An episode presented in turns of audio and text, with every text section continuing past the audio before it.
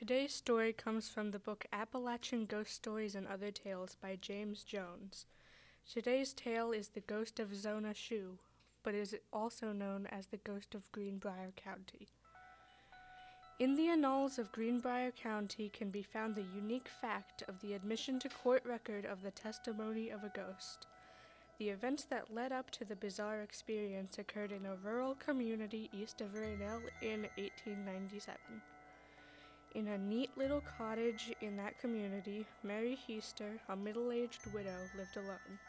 Hour after hour, late into the night, she lay awake and reviewed in her mind all about the things she could remember having heard or observed about her son in law, Edward Trout Shue. She recalled the time when this brawny, ruggedly handsome young blacksmith and stonemason first came into the community and how the young ladies were about his arrival. Then there was surprising news that one of his admirers, Esteline Cutlip, had run away from home to marry him. After their marriage, they had returned to the community and started housekeeping in a log cabin across from the Rock Camp Church. Sometime after their baby girl was born, it was observed that Trout rarely did any work and neglected to provide for his family.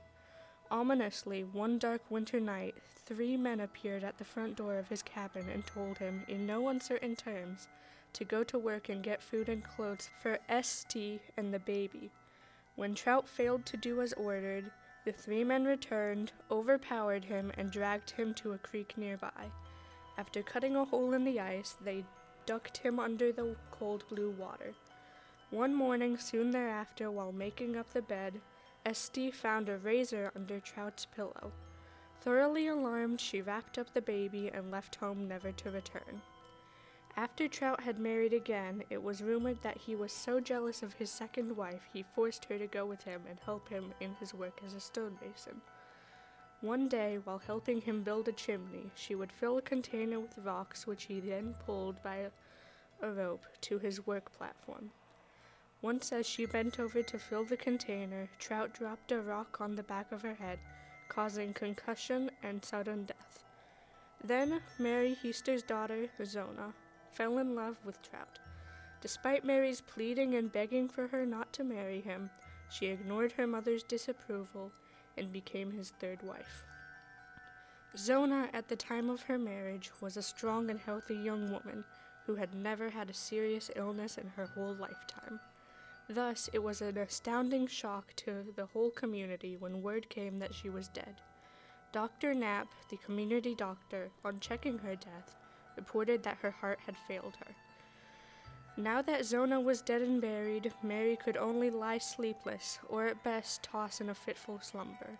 At night, in wonder what really happened. She had some doubts about Dr. Knapp's report on the cause of her daughter's death, and she fervently prayed that she might learn how Zona had really died. In her fitful slumber, Mary thought she heard noises about the house, but on becoming fully awake, all was quiet. Later in the night, while she dozed, she was disturbed by hearing someone calling her. On awakening, she saw a pale silhouette of Zona standing in the doorway of her bedroom. When Mary sat up in bed, the apparition disappeared. Just to make certain she was not dreaming, she arose and looked throughout the house and out the windows into the night, but all was quiet and serene.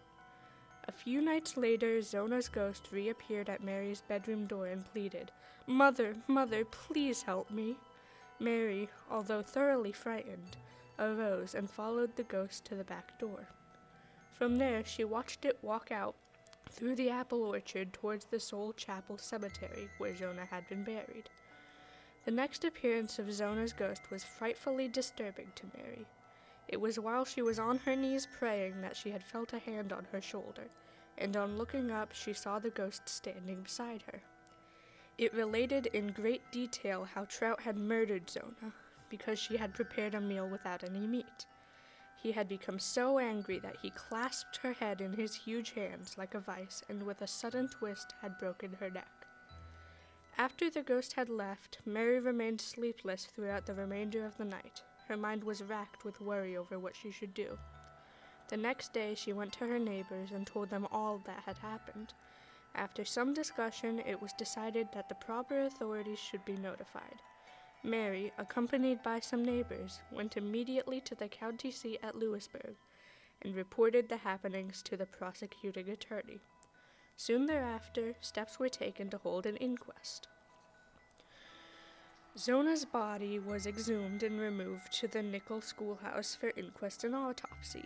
In addition to Dr. Knapp, Dr. Rupert, a surgeon, and Dr. Makajny were appointed to perform the autopsy.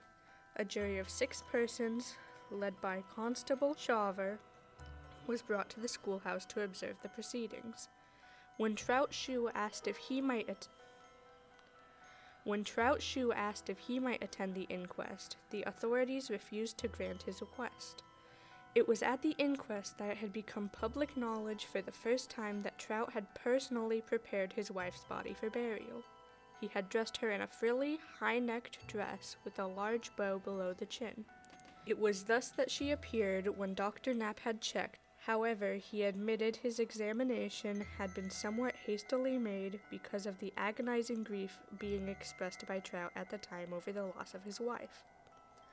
After the body was removed from the coffin and placed on a table, Dr. Rupert examined the stomach to see if there was any poison present, but found none. At this point, one of the jurors asked Dr. Rupert why the woman's head had seemed to roll loosely when the body was placed on the table. An examination was then made of the neck, and it was found to be broken. Following the inquest, Trout was arrested and taken to the county jail in Lewisburg to await trial on the charge of having murdered his wife.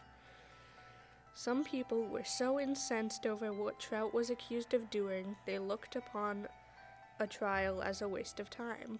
When John Seward appeared with a rope and suggested a hanging party, he soon had a mob moving in the direction of the county jail. When the sheriff learned of the approach of the mob, he handcuffed Trout to Deputy John Dwyer and sent them into a cornfield to hide. There, in the drizzling rain and within hearing distance of the angry mob, they sat out the night. Meanwhile, the sheriff convinced the mob the court should decide the fate of Trout Shue. When daylight came, he was safely returned to jail. In the ensuing trial, the testimony of Mary Heaster, including the information provided her by Zona's ghost, had a convincing effect on the jury. Trout was convicted of murder and sentenced to the state penitentiary at Moundsville for life. It was while there that he died in 1905.